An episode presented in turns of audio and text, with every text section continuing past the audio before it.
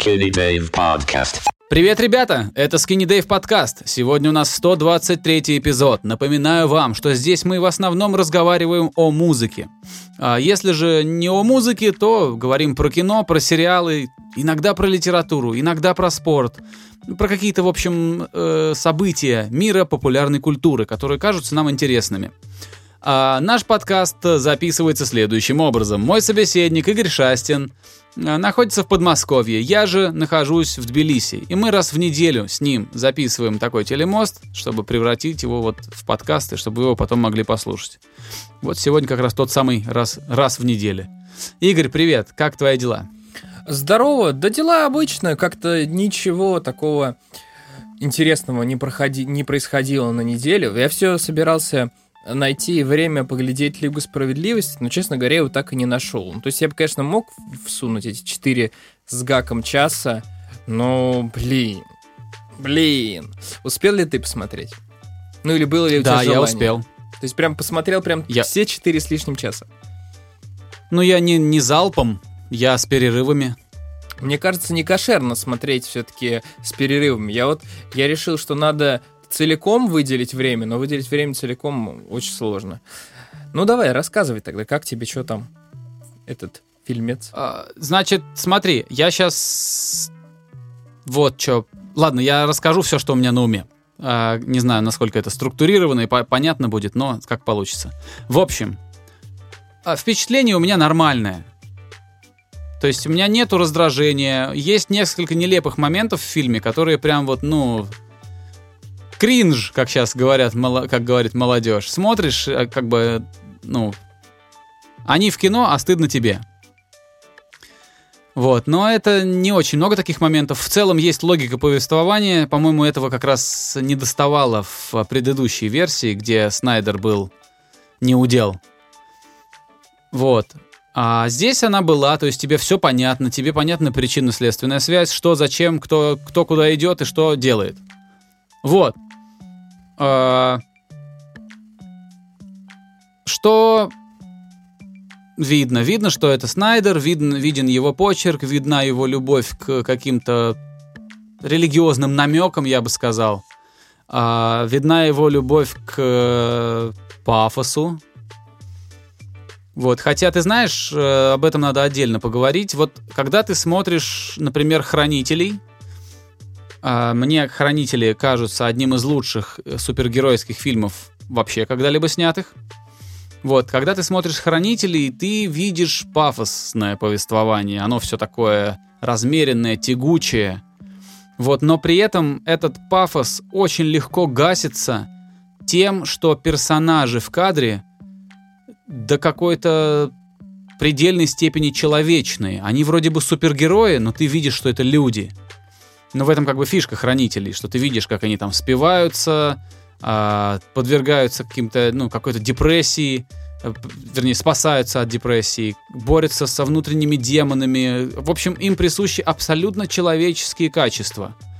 Уныние, там, э, я не знаю, зависть. Э, в общем, это очень-очень видно по персонажам в «Хранителях». И из-за этого вот эта пышная, пышная подача, она как бы компенсируется тем, что персонажи сами абсолютно какие-то, блин, земные существа. А в... Например, вот дальше смотрим еще какой-то культовый, что у нас у Снайдера было культовое, 300, да? Тоже абсолютно такое все эпичное, все такое сюрреальное, да, ты смотришь на этих спартанцев, а они абсолютные такие небожители и все такое. Но есть некоторая человечность в том, э, какой у них между собой там юморок проскакивает. Видно, что ты смотришь на этого царя Леонида, да, и понимаешь, что он все-таки семью защищает. И это уже добавляет ему чего-то живого. Когда ты смотришь э, Лигу справедливости Снайдера, тебя заваливает пафосом. Кто-то посчитал, какой-то пользователь в интернете посчитал, что 30% картины в slow-mo. Красиво. То есть там все просто, там они, ну там этого действительно много, это тебя гнетет, и в чем прикол? э, slow-mo и всякие эпичные штуки, они работают тогда, когда есть баланс между этим вот эпичным и чем-то более э, таким простым. Тогда у тебя хотя бы есть контраст. Но когда все 4 часа, вот этот вот развивающиеся волосы, все это рапид, вот это все, короче, какие-то поющие бабы на втором плане. Вот, это от этого просто устаешь, это перестает на тебя действовать. Это как будто вот, ну, пересолили. Это мое ощущение. Плюс э, еще нету никакого толкового противовеса этой вот сумасшедшей пафосной подачи. Все герои абсолютно пластмассовые. Они все спасают человечество. Никто из них вообще не, ну, никакой, ты, ты не видишь в них человечного. Немножко Эзра Миллер там типа странный такой чувачок, он типа флэш. И он, э, ну такое, как, как называют таких людей в английском? Socially awkward, да? Люди, которые странно себя ведут на публике и общаясь с малознакомыми людьми. Но в этом вроде бы есть человечность поначалу, но когда ты понимаешь, что никак иначе этот персонаж не разговаривает, а только вот такими ужимками, это тоже начинает раздражать. Вот. И Woman, конечно, она работает в Лувре. Где же еще и работает? Ну, в Лувре, конечно. А, там Бэтмен в одни щи собирает э, корабль размером с сокол тысячелетия. Вот. Естественно, он не улыбается, естественно, он не шутит. Там два раза за фильм он хоть немножко похож на человека, все остальное время это миллиардер, который ходит по ночам в черном плаще. А. Вот. И так абсолютно все персонажи. Вот. И, собственно, это главное, главное огорчение Так. всего этого, что ты не видишь человечности. А, это, это моя главная претензия к этому а, фильму, что ты как бы завален пафосом, но, но нет ничего живого в этом во всем. Это очень кукольный пафос, очень такой без, без полутонов, без причинный и беспощадный. Но общее впечатление у меня, ну ты ну как бы ты когда комиксы листаешь, ты же не просишь, чтобы там все люди выглядели как настоящие люди. Ты же не удивляешься, почему там э, все герои там какие-то эпично красивые, сумасшедшие какие-то там эффектные, да, что у них там из пальцев летят искры, но это же комиксы. Ну вот Снайдер сделал комиксы, которые просто на экране ты смотришь. То есть именно поэтому я не слишком раздражен, но просто чуть-чуть не хватало того, что есть, например, в Дэдпуле, когда ты видишь и супергероя, вот, и и человека. Ты знаешь, я всю эту супергероику, ну, как-то спокойно к ней отношусь.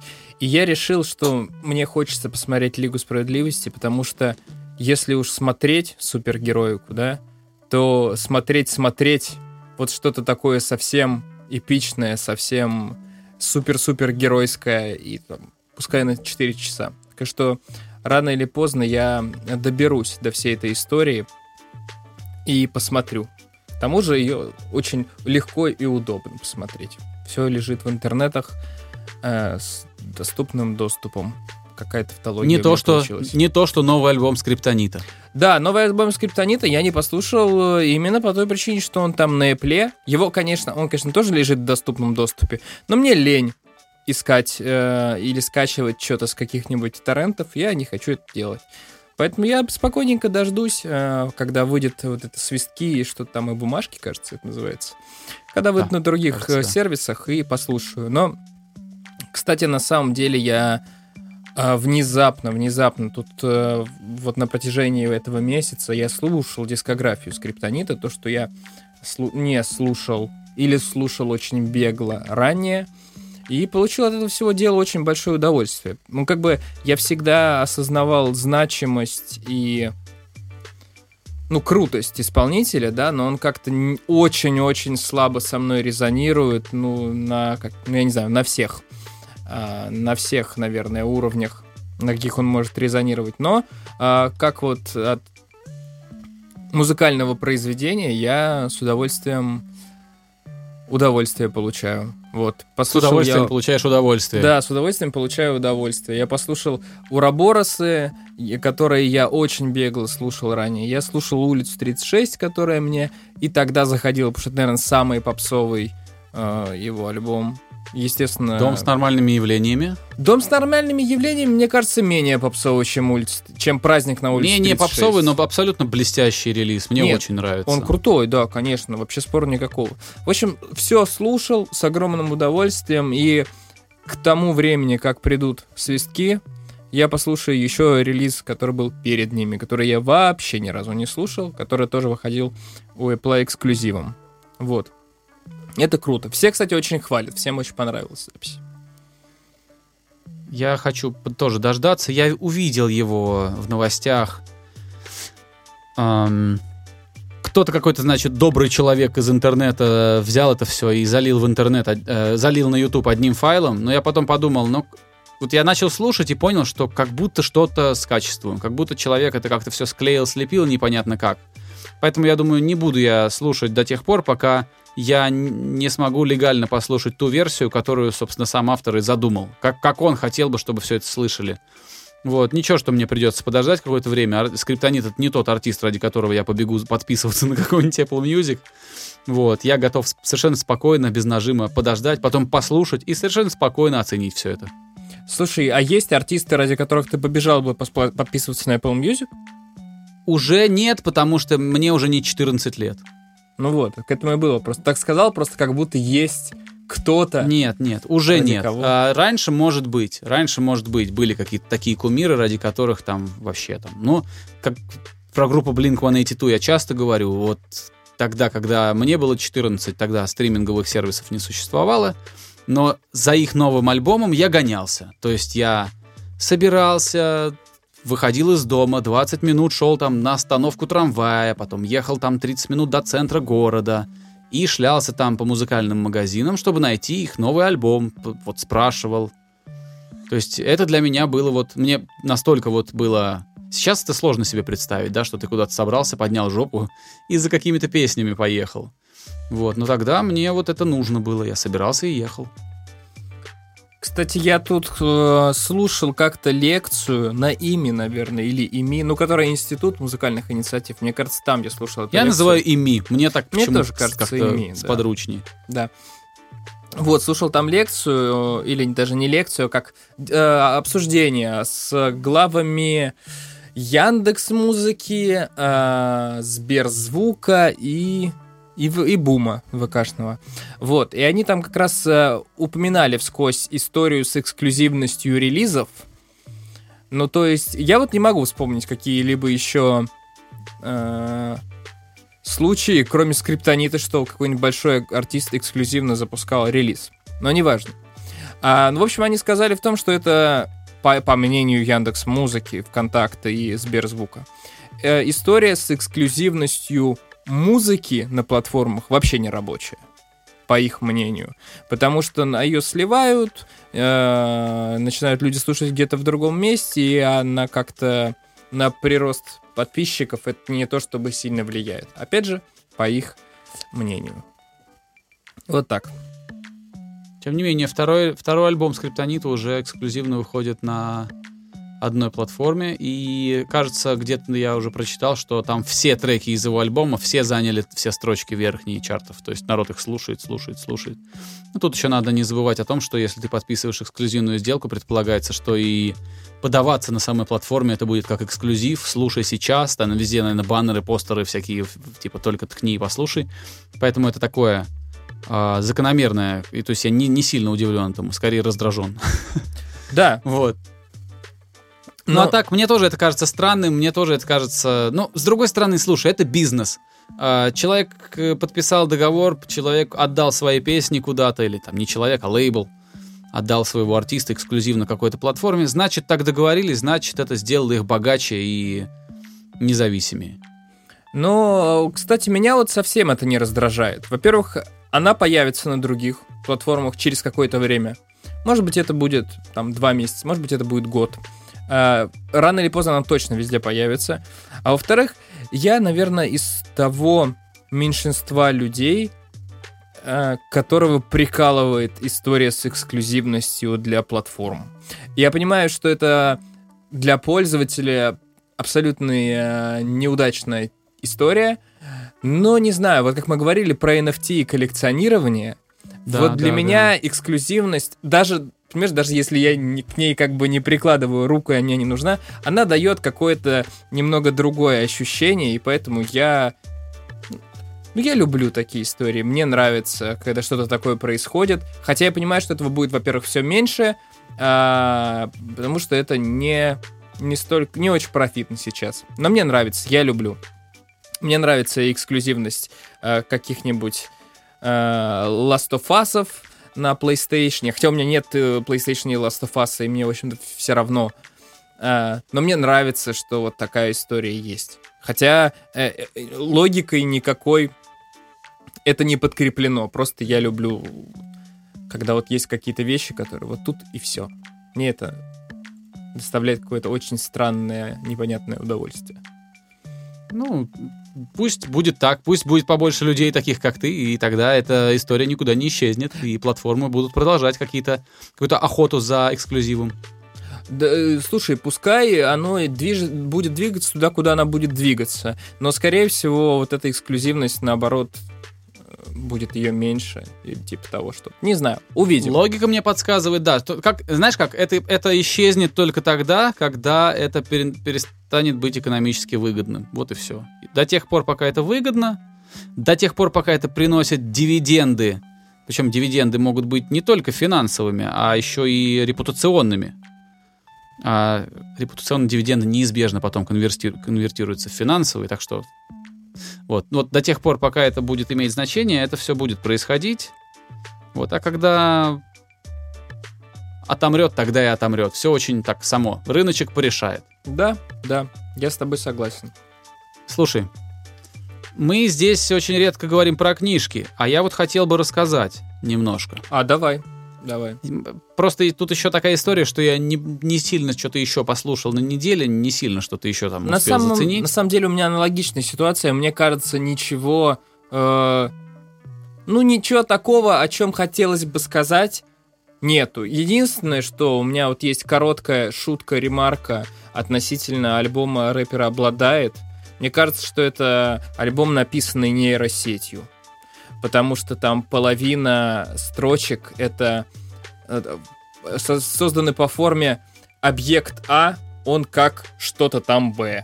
И вот это буквально половина альбома, как он делает что-то как кто-то. Или как предмет, как какой-то другой предмет. Вот это, ну там сотни, мне кажется, раз повторяется эта конструкция, и это очень, конечно, наскучивает.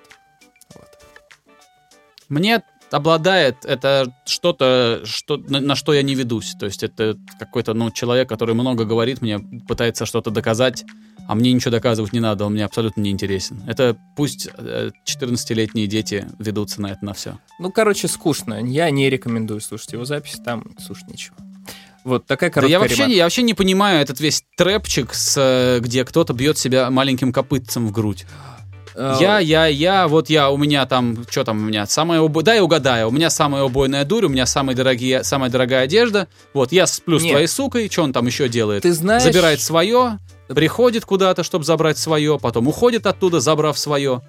И вот, собственно, все, я лучше тебя, я молодец, вот, а между строк читается, что на самом деле у меня очень большой дефицит внимания. Девочки, пожалуйста, обратите на меня это внимание. Вот, а еще у меня, скорее всего, эти daddy issues еще. У меня, наверное, еще конфликт с родителями был, поэтому сейчас я рэперок.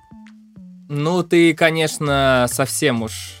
Совсем уж ты загнул. Уп- упростил. А, упростил. ну, не знаю я, где там Daddy Issues и э, бдение рэперком.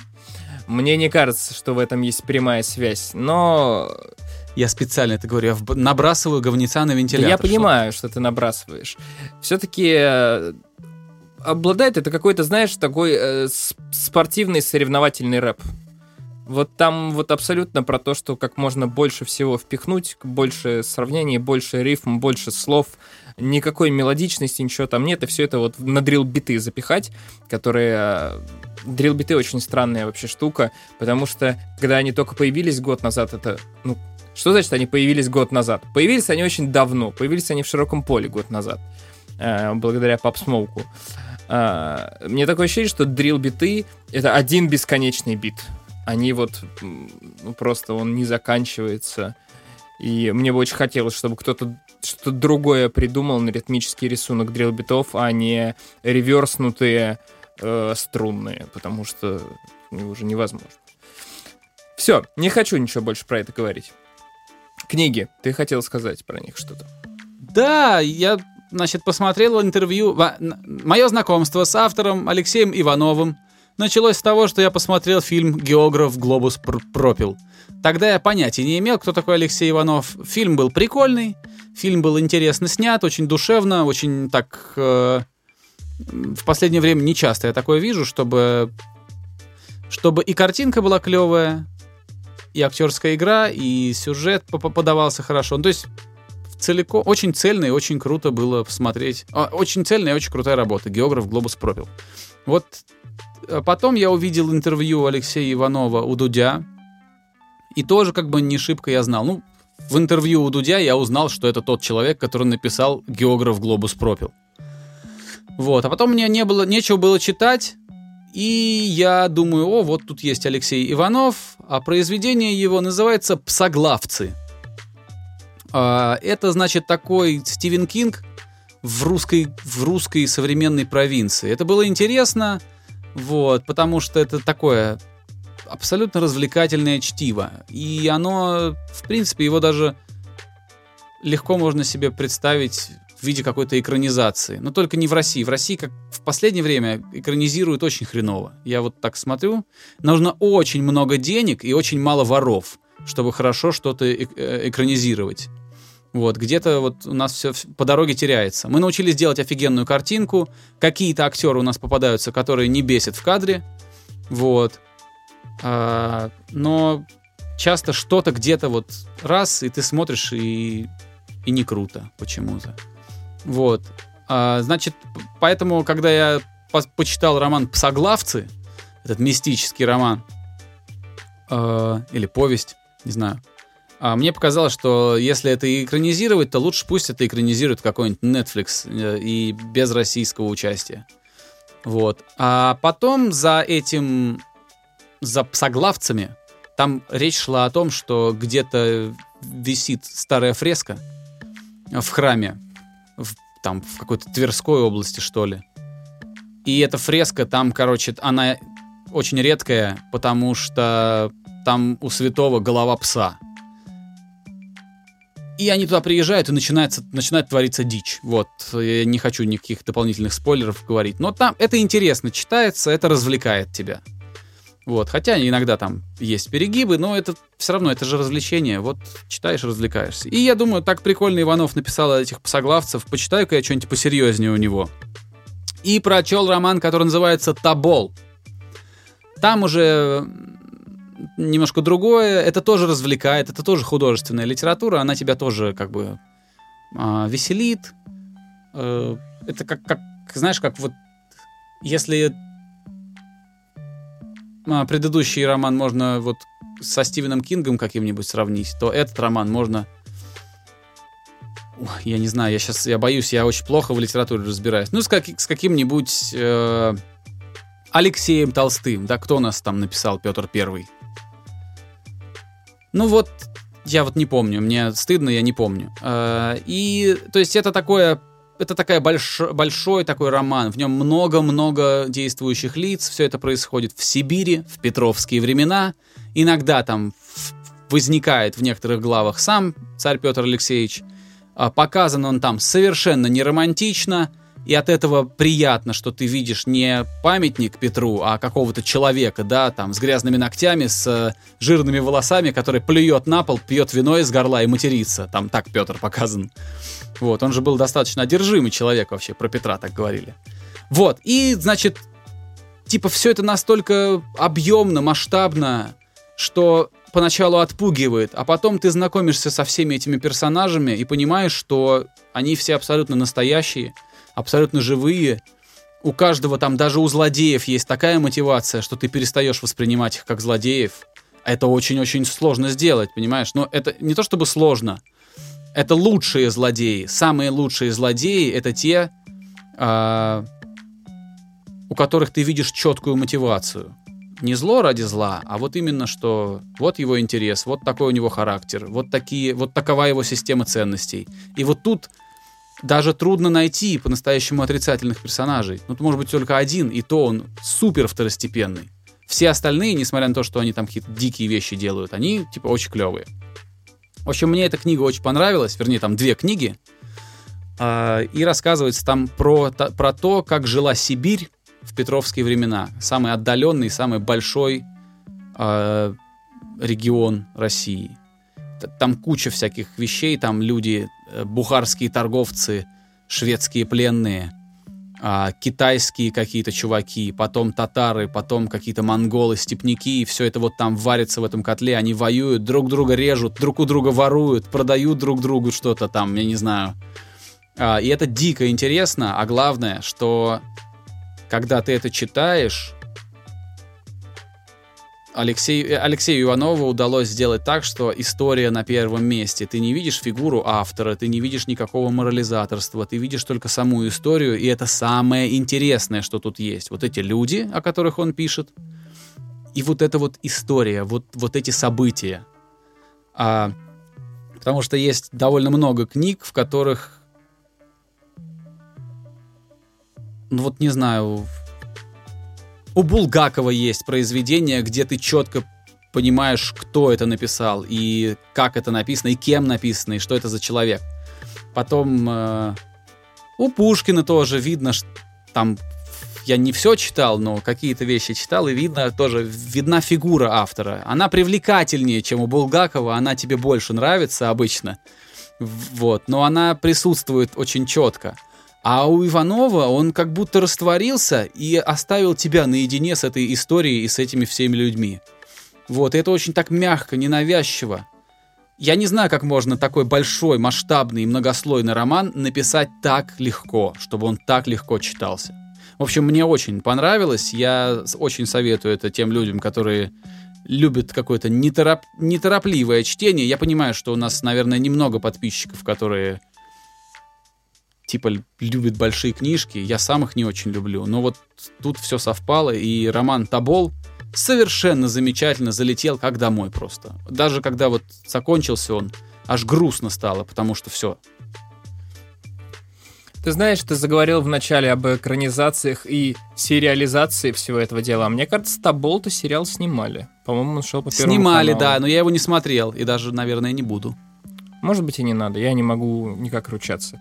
А я все время грущу, знаешь, когда происходит какая-то экранизация, а, мы, у нас типа бинго редко случается. Знаешь, когда вот и картинка хорошая, и играют хорошо, и повествование такое, что ты не теряешься. То есть э, иногда вот, вот собрать вот это комбо, его тяжело у нас почему-то что-то всегда где-то отваливается. Картинка замечательная, графон офигенный, да, там что-то происходит, но нет нормального сюжета, и как-то плохо сыграно, есть какой-то мискаст, еще что-то. То есть трудно, чтобы все совпало. Когда экранизировали э, в 2012 или 2013 году книжку Акунина,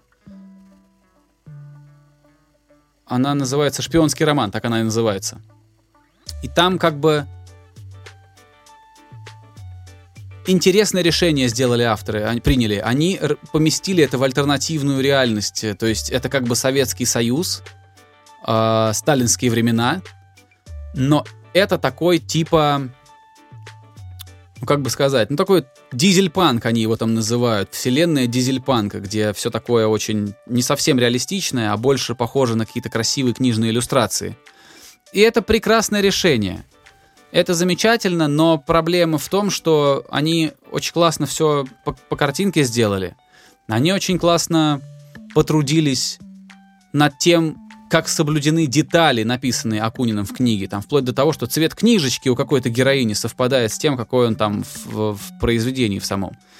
Но ты понимаешь, что скорость диалогов и развитие сюжета сделано так, что зритель, который не читал книгу, вообще не поймет, про что здесь вообще не, не выкупит, что происходит в... Эм, что в кино происходит. Для того, чтобы все понять, нужно знать книжку. Иначе это просто какой-то непонятный, непонятный бег куда-то, зачем-то, чтобы что-то случилось.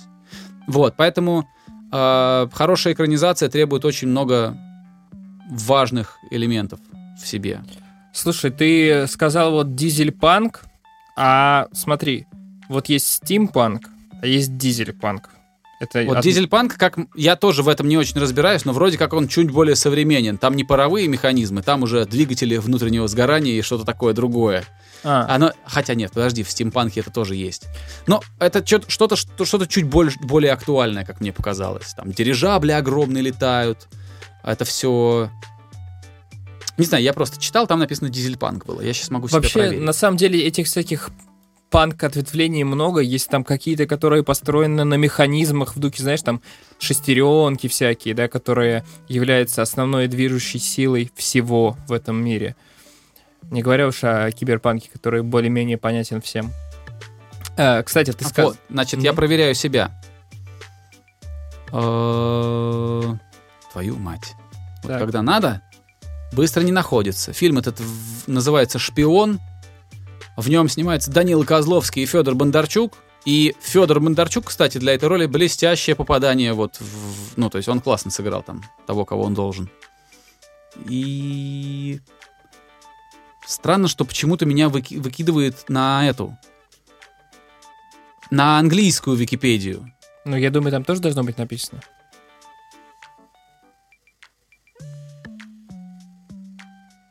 Написано, что один из самых больши- больших бюджетов в истории российского кинематографа у этого фильма. Внезапно, я про него первый раз слышу. Нет, здесь очень сухо написано. Это для того, чтобы более развернутое описание этого всего, надо най- найти, надо выкопать Википедию российскую или какой-то, может, на кинопоиске посмотреть. Я помню, что был дизельпанк, вот ну такой ладно, термин. давай на слово тебе поверим. И э, относительно книг и этого всего, ты знаешь, я в последнее время выстраиваю какую-то рутину, ну знаешь, типа вот всякую фигню, которую ты делаешь ежедневно по чуть-чуть. Вот это вот очень важно, что постоянно и по чуть-чуть. И мне кажется, у меня удастся как-то чтение чего-либо, э, ну, э, к- там нон-фикшн или э, э, художественные книги, как-то в это дело все вкрутить. Мне кажется, у меня получится, и если получится, я буду этому очень- очень-очень рад. Вот, но пока мне сказать нечего. Относительно э, дизель-панков и вот этого всего, э, я тут э, решил пуститься в ретро-гейминг и э, начал играть в седьмую Final Fantasy. Седьмая Final Fantasy вышла в 97 году. То есть это очень старая игра. Сколько, те- сколько тебе тогда было лет? Мне было три. Мне было три года в 97 году. А, вот. Я почему про него вспомнил? Потому что там тоже такой очень забавный сеттинг. Это типа... а, это, наверное, не дизель-панк, там все-таки очень много всего на электричестве, но там какие-то реакторы, что-то еще такое. И а, Какая часть это? седьмая. А, не, только есть э, ремастер, о нет, есть ремейк, который как раз эксклюзивом на плойке, а есть ремастер, который э, та же самая игра, что в 97-м, только она чуть-чуть подреставрирована под все подряд платформы, в том числе и телефонные. Вот, и я начал играть э, в этот Final Fantasy, и э, самое удивительное, что мне действительно забавно в него играть. В том плане, что, естественно, там есть моменты, которые катастрофически устарели, но э, даже, даже не к графике, да, претензия, а к тому, что э, там этими скудными графическими и- историями они пытались показать крутость, но в духе того, что там камера фиксированная, и в духе того, что а, у тебя персонажи, допустим, впрыгивают в камеру. Но для 97 года это, наверное, было круто, когда эти пиксельные человечки впрыгивали в камеру, ну, наверное, дабы увеличить вовлеченность игрока. Сейчас это, конечно, использование вот таких элементов выглядит очень странно. Но а, суть, суть в чем? А, суть в том, что, блин, все равно до сих пор интересно играть в игру. Она, конечно, да, она супер устарела визуально, но ты сразу с первых минут бежишь взрывать какой-то атомный реактор, чтобы там бороться с какими-то э, очередными злодеями. Но это как-то очень так динамично и быстро происходит, что любопытно играть. Я сыграл часа 4. Вообще игра должна быть очень длинная. Но я вообще не жалею пока, что я ввязался в эту авантюру, хотя игре очень много лет. Я действительно веселюсь. По полчасика в день, по часику играя в финалку. Знаешь, как говорят э, э, люди, которые снимают клипы, музыкальные видео, они говорят, что любой хороший клип начинается с хорошей песни. Вот так, наверное, любая хорошая игра начинается с хорошего сюжета, из правильного сценария. И тогда, когда она, например, немножко устаревает, да, и что-то там, может быть, визуально не очень хорошо выглядит, вот эта вот сильная историческая часть, сильная ее сюжетная часть, она тащит. Например, э, посмотри, какой, какой, какой скромный, как скромно выглядит на фоне современных других игр тот же Katana Zero. Да, Катана Зира, ну это пиксельный платформер. Да, да, он выдержан в своей стилистике, да, да, да, это очень много почитателей у этого, э, не знаю, пиксель арт или как он правильно там называется. Э, но там сюжет все-таки настолько... Я думаю, что рейтинги эта игра получила именно благодаря сюжету, а не благодаря той форме, в которую, в которую он завернут. Вполне вероятно. Э, сказал платформер, конечно, ни, никакой это ни разу не платформер, это что-то другое. А что это тогда? Я не знаю, но там нет никаких платформинг элементов. Тебе не надо ни, ни, никуда прыгать в тайминге. Совсем этого в Ну, катании верно, нет. да. Это все-таки что-то другое. Как он там еще, сайт-скроллеры, как их еще называют? Я не знаю, Нет, это очень сайт- много, это слишком сложно. Это не то. Ну, короче, не могу я сейчас тоже придумать сходу, что это за жанр, но это не то что-то. Вот. На самом деле, мы сейчас заговорили с тобой о сюжете, у меня были мысли, которые и относительно игр, и относительно, в принципе, сюжета как такового. А, Начнем, наверное, тогда с игр. Я не знаю, я очень долго и много играл, собственно говоря, в персону, про которую я рассказывал. а, которая огромная, просто бесконечная повествовательная история, которая целиком и полностью строится на нарративе, и где геймплей... Геймплейная, господи, геймплейная... Геймплей. Геймплей. а, а, геймплейная составляющая ну, играет второстепенную роль. И ты знаешь самое, что забавное? Если ты возьмешь а, и тупо прочитаешь сюжет как сценарий или как книгу, мне кажется, это не будет работать. А Мгм. когда ты как бы в это играешь, то это достаточно во многих, во многих аспектах примитивный сюжет начинает работать по-другому. Потому что ты э, тот же самый Катана Зира, в принципе, ты можешь описать сюжет в страницу. Ну, очень грубо говоря. В страницу А4. Но когда ты проводишь там 6 часов, играя в Катана Зира, ты по-другому все это дело воспринимаешь. То есть эти, возможно, где-то простые, возможно, где-то примитивные ходы, какие-то плод-твисты, они, ты их ощущаешь по-другому, потому что ты как бы это прожил, а не получил разжеванную информацию. И вот, э, собственно, это 100, 100 с лишним часовая персона, в которую я так и не доиграю, потому что мне хочется уже, э, чтобы, знаешь, был большой кусок времени, чтобы я доиграл последние 20 часов. А, Вот. Она именно держится на своей тяжеловесности. То есть, ты понимаешь, это очень странный случай, когда а, значимости сюжету препода- придает именно его размер. Вот если все то же самое взять и сжать, не будет такого эффекта. А когда ты очень долго вместе с условными игровыми персонажами проходишь через какие-то трудности, каждая фигня воспринимается иначе. Поэтому, да, сюжет, э, сюжетные игры есть, будут, и всегда это очень интересно и все такое. Но все-таки сюжет от сюжета в фильме и сюжет от сюжета в игре кардинально отличается. Это совершенно разные вещи, как мне кажется сейчас. Ну, наверное, ты прав. Я же об этом не думал, я так вбросил. Вот. теперь подумал. А еще я э, поймал себя на мысли, что в последнее время, когда я смотрю кино, ну или какую-нибудь визуальную штуку, да, то есть, ну, кино, сериал или что-то еще. У меня вообще сюжет куда-то на второе место сместился, потому что я не то чтобы получаю от него какой-то эмоциональный всплеск. Пускай лучше это будет какой-то максимально неясный, размытый сюжет, но это будет визуально очень круто и необычно. Лучше я посмотрю что-нибудь такое, чем какую-нибудь сюжетную историю. Вот как-то сейчас у меня так все это сместилось странно. То есть э, э, кино мне как-то сюжет не очень, а вот в игру с сюжетом я с удовольствием поиграю. Странно, странно это все сместилось.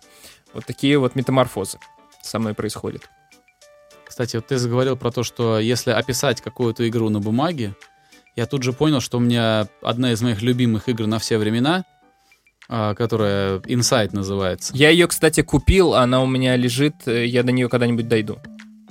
Она блестящая вообще. Лучше играть в нее еще так, чтобы ты хорошо все слышал. Может быть, в каких-то наушниках закрытых. Чтобы тебя не отвлекали. Это прям вообще... Это прям опыт. Но ее можно, по-моему, пройти за два часа или за три. А не это знаю. не важно. Не важно за сколько. Короче, э, вот если эту инсайт описать на бумаге, то ее невозможно будет продать никому. Ну да. Потому что там... э, я не знаю, там, в принципе, что, мальчик бежит. Вот и все. А в конце он прибегает. Вот и весь сюжет. То есть там никто тебе ничего не рассказывает. Там просто начинается игра с того, что ты бежишь. Почему ты это делаешь, ты не знаешь.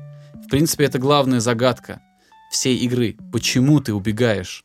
И, ну, как бы, если это пытаться запитчить кому-то, не сделав не сделав одного уровня, да, не показав вот хотя бы, хотя бы 10 минут геймплея, да, ты не продашь эту игру никому.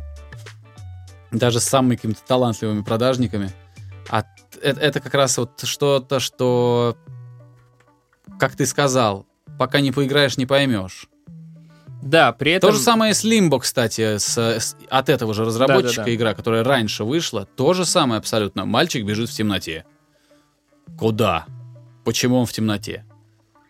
Ну, такое. А когда ты начинаешь играть, ты понимаешь, что тебя прям обволакивает, это, обволакивает эта игра. Вообще это очень Затягивает, забавно, что это трясину. как раз истории, которые тот же самый Лимбо. Инсайд не могу говорить, потому что и пока не поиграл в него. Но Офигительная игра. черед до него дойдет. Просто, блин, знаешь, как-то оказалось, э, что я набрал на скидках каких-то себе инди-игр, в которые мне хотелось поиграть в какое-либо время. И оказалось, что они все, блин, какие-то головоломка подобные. И я К что-то... сожалению, Inside тоже одна из Да, них. да, вот я прошел одну головоломку подобную, поиграл чуть-чуть в другую, и я понял, что пока я не хочу еще играть в головоломка подобные игры, поэтому Inside пока ждет своего часа. Вот. Но они там другие. Вот тут уже тоже надо отдать должное создателям игры.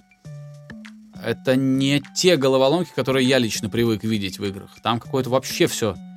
Вообще на каких-то очень странных механиках завязано. Ну, я поиграю. Не хочется, не хочется больше рассказывать, чтобы не, не заруинить тебе опыт игровой. Не-не-не, не надо руинить, к тому же я уже заплатил рублем за этот опыт. А, вот, поэтому да, я обязательно поиграю. И еще очень забавно, что, опять же, насколько я понимаю, Inside, так же, как и Limbo, они не столько притягивают тем, как ты весело нажимаешь кнопочки, как какой-нибудь Марио, например, да, а именно какой-то атмосферой. Понимаешь, это другое... Атмосфера сумасшедшая. Да. Музыка и работа с тем, как звук привязан к геймплею, это какое-то безумие. Я смотрел, как один из уровней Inside написан был. Композитор давал интервью и показывал проект Vice. Vice — это программа, которая ну, как бы привязывает звуки и сэмплы к игровому движку. Даже не знаю, как это более, более корректно объяснить. И вот там композитор игры завязывал элементы на, на том, ну то есть завязывал элементы в музыке, в фоновой, на том, что происходит по видео, что происходит в кадре как, и что делает игрок. И вплоть до того, что там в ритм музыка играла с определенными событиями. Это сложно объяснить, ты поймешь, когда поиграешь. Но это сложно, это сложно воплотить. Ну, я Это прям И- требует каких-то больших усилий, особенно если у тебя маленькая команда, это просто пипец. Я понял, я понял твою идею. Мне кажется, смотрел я какие-то видео-эссе на эту тему. А, вот. Вообще, на самом деле, а, это здорово, что игры, они позволяют... Они, понимаешь, у них есть другие плоскости, в которых ты можешь получить какой-то культурный типа опыт, которых други, которые в других формах недоступны. Вот. И это очень здорово. Да, да, точно. Это очень здорово. Я думаю, на этой прекрасной ноте можно закругляться. Да, да, да.